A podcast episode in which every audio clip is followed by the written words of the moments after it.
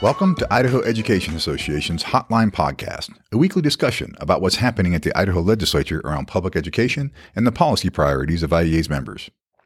IEA members are public school educators from all over the state. They're Idaho's most important education experts, and they use their influence to fight for a free, quality, and equitable public education for every student in the state. I'm Mike Journee, Communications Director at the IEA, and I'll be your host for this episode of Hotline. Today, we discuss week four of the Idaho Legislature's 2023 session. Our discussion centers around bond and levy elections on March 14th and the proposed legislation to limit school district opportunities to put such measures before voters.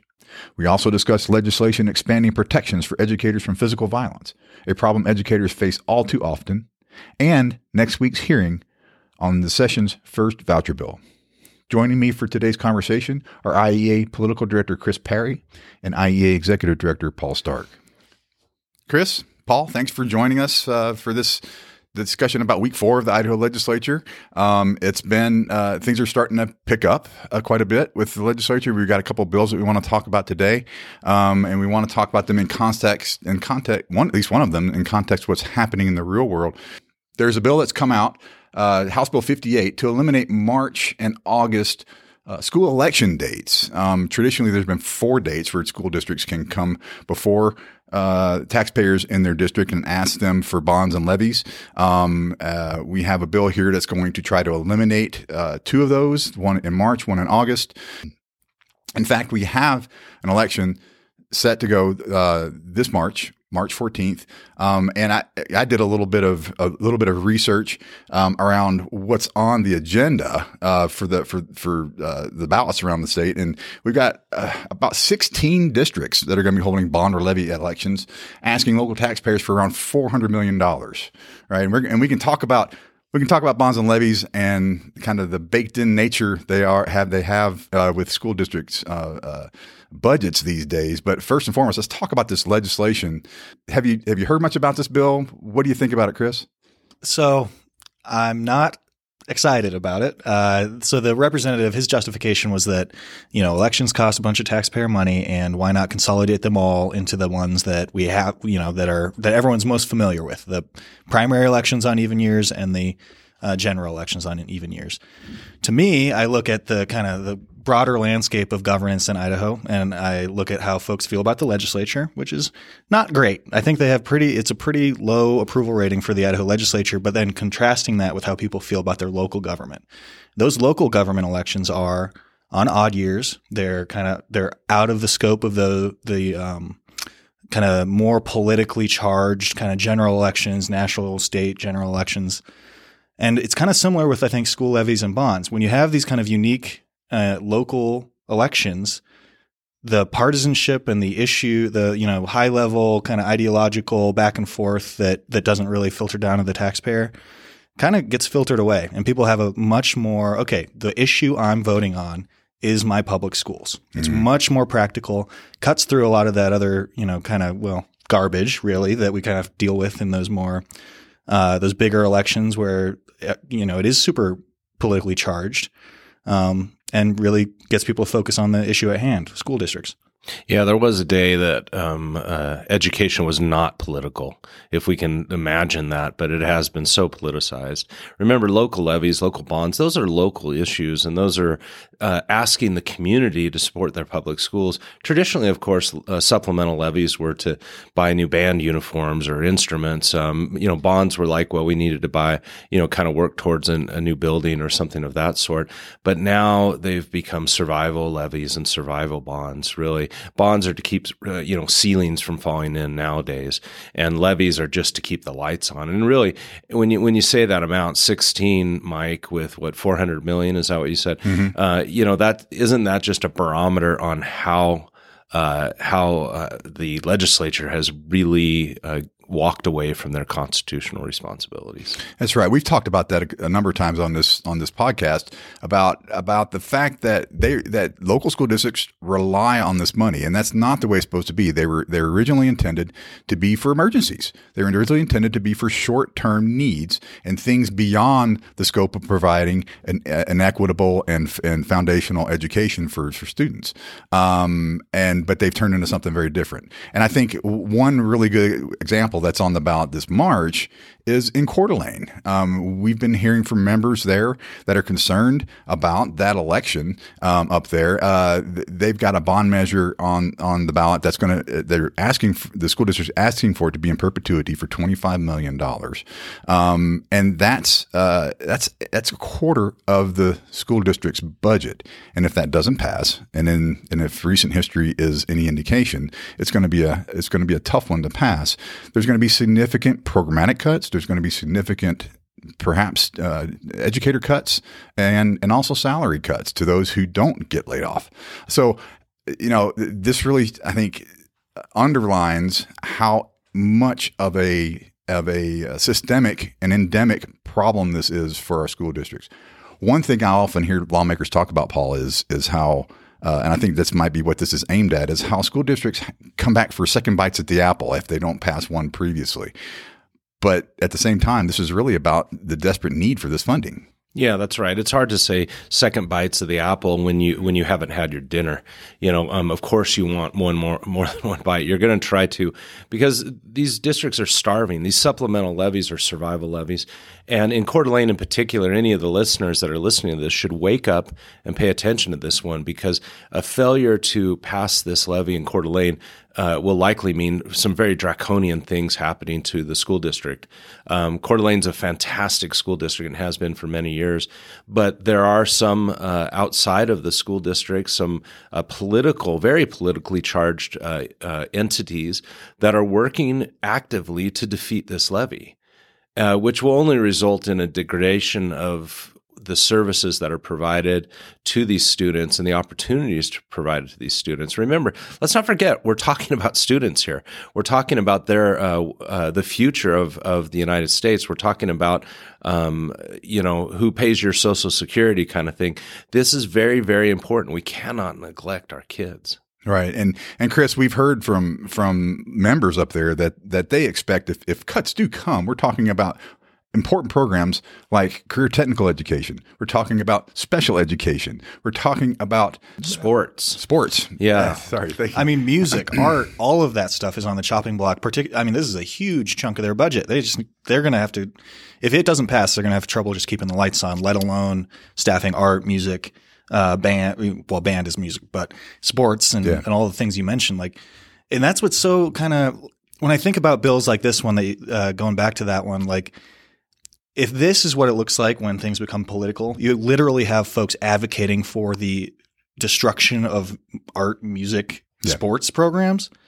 Imagine what it's going to look like if they if they consolidate all of these issues into the May primary and the November general election. Imagine mm-hmm. all of that well, the issue becomes a lot less weirdness. local, doesn't it? I right. mean, I mean, these are local. Exactly. This is a local community saying we're going to, as a community, support our school districts. Well, now they're getting all tied into all of the national politics, all of the other statewide politics, and it becomes a, very much not a local issue at that point. And that's kind of what I mean. That that's kind of what they want, right? Like they anything they can do to put uh, distance between a, a, school district and the needs of the students there and the voter. They they want that. They they do want to see public funding go down for public education. We know that.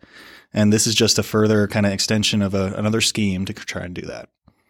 And for anybody who wants to follow along, it's it's House Bill 58, and it was brought forward by Representative Alfieri. Um, and it, you know, just a, a, quick rundown of some of the other items that are going to be on the ballot. Uh, you know, we, we have Kuna, um, they're going to be going and asking for uh, 111 million dollars uh, this year. They're one of the fastest growing districts, cities in the state, with the fast, one of the fastest growing districts, and they they have facility needs um, that they need to get get out. And this is part of a t- uh, the start of a 10 year, apparently a 10 year uh, strategy that they have for funding uh, their growth out there.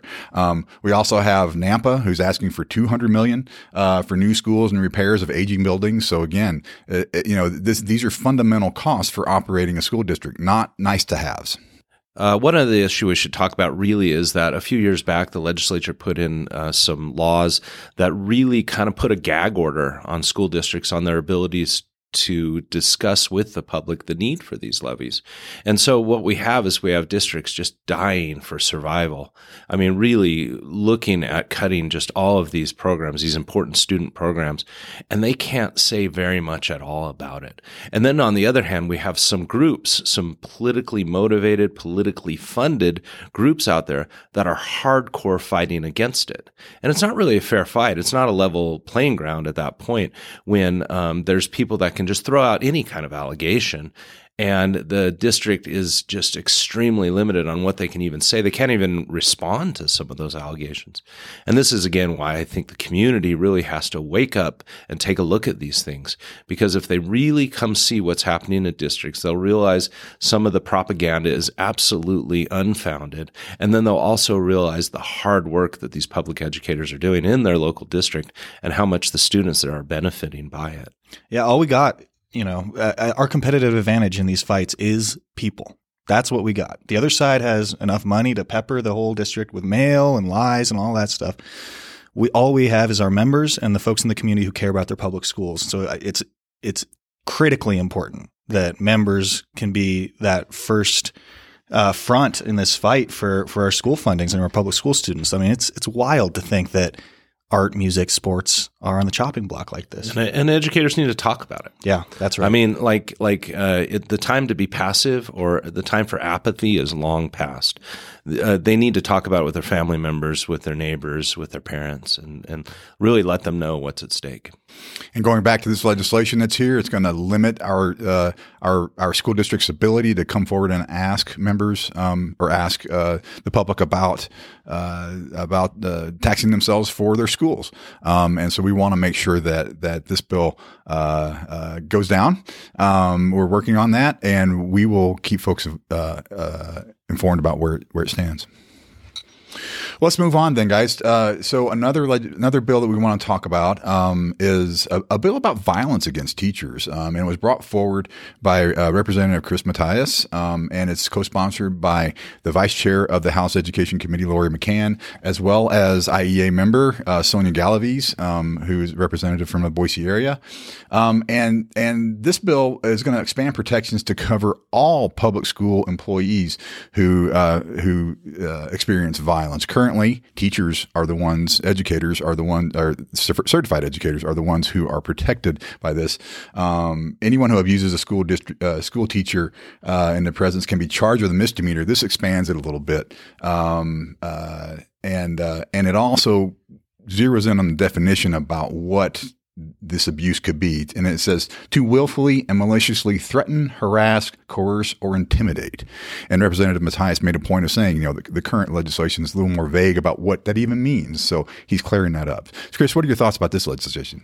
Representative Mathias is a great, a great ally to public educators, and so so is Lori McCann, Representative Lori McCann, and uh, Representative Galaviz. And this is a good, I think, starting place for uh, a bigger discussion about kind of de-escalating some of the behaviors that we've seen, uh, both uh, from outside of schools and within schools too. Uh, obviously, our member this is unfortunately not news to our members, but uh, teachers across the state face abuse from students and from members of the public. Particularly when uh, education becomes in, uh, crosshairs for political opportunists um, nationwide, statewide. So, I, I, really like this bill. It's also nice and short, which, uh, as far as education policy goes, thank goodness. Um, and it, it does kind of expand the protections to all school employees, administrators, classified staff, uh, including teachers, and cleans up that definition of abuse. And I think it's a good foundation for, for more legislation on this subject. Yeah, you know, on a quick note too, uh, how refreshing it is to see Democrats and Republicans working together. I mean, I mean, we need more of that. Like the country's way too divided, and to finally see this kind of thing happening is just so refreshing. Especially too in this notion, like uh, I'm I'm curious how the votes are going to go on this because who would be in favor of abuse and intimidation and harassment of anybody? Like who would be opposed to this bill? This seems like so natural. Like yes, of course we don't want educators to be abused. Of course we don't want educators to be intimidated. You know, so it's it's it's remarkable that uh, we would see any opposition whatsoever to this. But I'm just I'm just I'm pleased as punch to see that we're finally hopefully in Idaho getting past these partisan tribalism and we're working towards a place where a sensible, rational, good for people, good for students legislation can come forward. Yeah, it's also kind of a shame that it has to happen too, because it's something that we've that we we we we you see too many headlines, and the headlines are simply the ones that, that we we know about and we hear about on a day to day basis. We've talked about it on this on this on this uh, podcast before, where this is really uh, for most of our members, this is really about uh, educating kids in the classroom and the disruptions that happen as a result of it. Um, often we also i think i want to bring in the educator vacancy crisis that that idaho is currently experiencing. You know and one of the ways that we often talk about this issue is uh, around uh, around the vacancy uh, crisis is is the pay uh, situation and and how little pay they get um, this is re- this is really uh, but it's really about the amount of pay that they get for the for the things that they have to do, um, and uh, and and that's important. And that, so this this brings back comes back to the governor's pay package that he brought forward for the state of the at the state of the state, and the importance of investing in all of our educators and the pay that we offer them, so that we can bring more adults into the building, as Matt Compton likes to say, and and have them there to help uh, help when there is uh, a, a, crisis um, around behavior. Yeah, I, I, think we've long heard from members about the two sides of the scale, kind of like you mentioned, right? There's there's the pay and benefits and stuff on one side of the scale. On the other side of the scale, it's uh, usually in ter- the terms we we hear from members is respect, right? Respect, um, and in that is it includes things like abuse of, of educators and harassment and um, um, all that stuff. And I think, like you said, they're just not getting paid enough to deal with the stuff they have to. So there's the the governor's side, raise the pay. And on the other side, start making sure they're protected and, and giving classified staff too the same same access to those protections. Um, so we're I'm, hoping we're moving forward on both sides of that scale. Um, yeah. The abuse has crossed the line. Frankly, it yeah. is it is long past the day to uh, to uh, look out for the type of abuse that is happening to educators every day in the districts, and that's that's a that's uh, that's something that absolutely needs to be addressed. But you're right, Mike. The the uh, the amount of pay you're given is commensurate with the duties you're asked to do. And it was hard enough already um, as an educator to um, educate kids, which is a challenging task. Anybody who doesn't think so, uh, take a day as a substitute teacher. Would you please just one day go in and offer to substitute, and you'll find out exactly uh, what this kind of job does. But um, the abuse needs to be stopped, and it needs to be stopped immediately. Um, what we find is not only are educators abused, but certainly the administrators and even the school board members are, are, are really abused when it comes to any attempt to uh, say this behavior is not acceptable. And somehow we've got we've got ourselves to a place where uh, uh, educators are expected to tolerate any and every behavior, no matter how bad it is, and uh, take it with a smile on their face for less than uh, you could make at McDonald's. And that's just, uh, frankly, a bad place to be. So um, I'm I'm really happy to see this coming about, and my hope is this will encourage our educators to stay in the profession. All right, guys, let's talk a little bit more about vouchers. We have Tammy Nichols' voucher bill uh, is before us um, this week. Uh, there was a hearing set for Tuesday, um, and we've talked about this bill uh, pretty significantly. We talked about vouchers pretty significantly. Um, uh, the sponsors of this legislation like to call it an education savings account, which we all know is is code word for a voucher. Um, and so, uh, yeah, Paul, you're going to be you're going to be testifying on behalf of our members uh, on Tuesday during this hearing and uh, what are you going to tell them? Well, absolutely. Uh, it's it is a voucher, and that's the thing is is uh, the proponents of this bill know full well um, what the terminology means, and they're trying their best to you know it's voucher proponents trying not to use the word voucher, but anytime that you see uh, taxpayer dollars being funneled even if it's through a third party, it's being funneled to pay tuition at private schools. Ding, ding, ding, ding. That's a voucher. And let's not be dissuaded by uh, the uh, the talk of those proponents. But mostly, I'm going to talk about accountability, and that's really a huge issue uh, that everybody needs to understand. Is these taxpayer dollars have essentially zero accountability. It is a, a handout uh, mostly to wealthy individuals, mostly to those that live in, in urban areas. Uh, the rural districts don't see any of this money. In fact, they'll see a drain from their districts that will flow. And we've talked about this before, but accountability means that there's not an elected official that can be held accountable if these monies are spent. Uh, improperly. We see that in traditional schools, we see that in charter schools, we see that everywhere. But in this instance, it is the proverbial blank check. And once that money goes, guess what? You taxpayers, you have no clue how it's being used or why it's being used. You don't uh, uh, get to understand if they're meeting any kind of particular criteria or curriculum or standards or anything. And this legislature has been hardcore about teacher accountability, about school district accountability for ages now, for, for a decade or more. And all of a sudden, we're ready to write the blank check. It just makes no sense.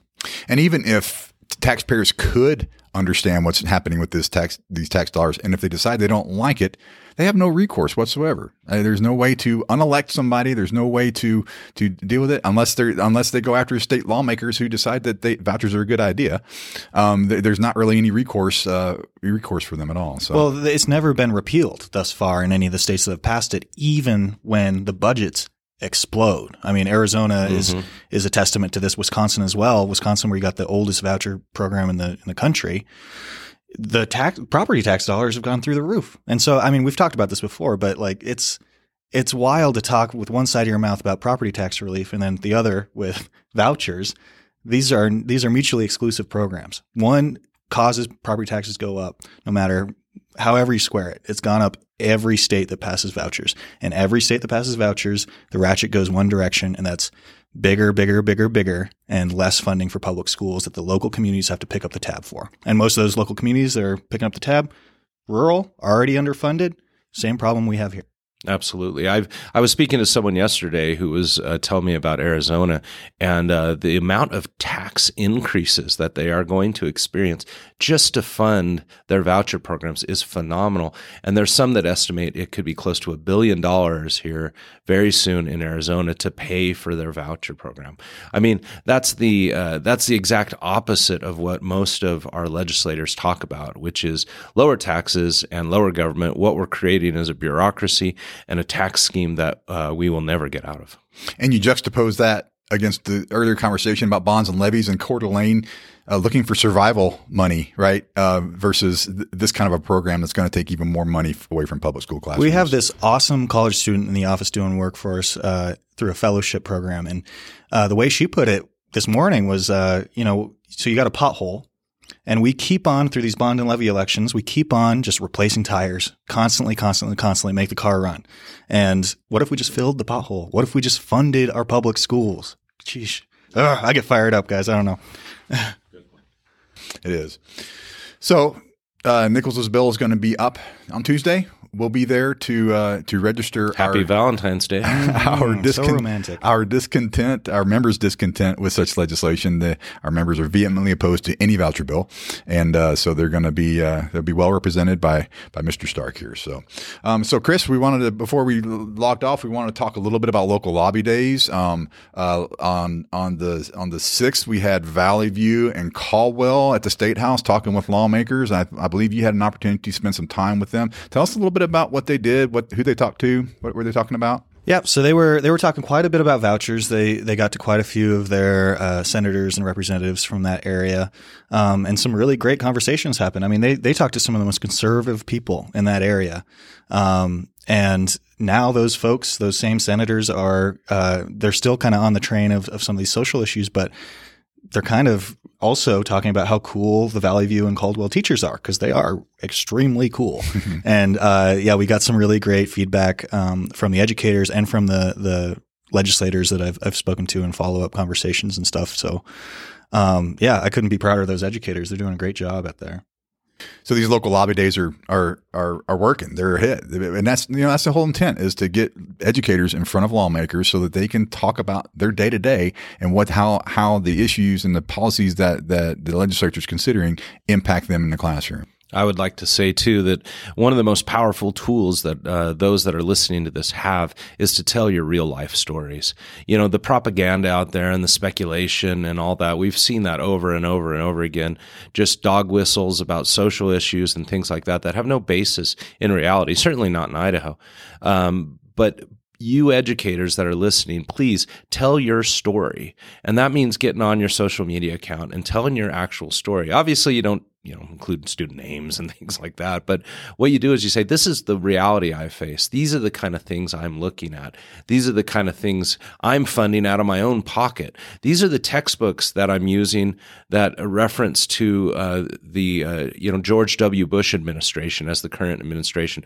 This is the kind of stories you need to tell because you're you're working so hard out there. You're doing your best and you're doing a great job. But the the general public doesn't understand exactly what what's what's happening, and so we need you to tell your stories. So, any of those that are inclined to do so, that are listening, please, please, please tell your story. We need that.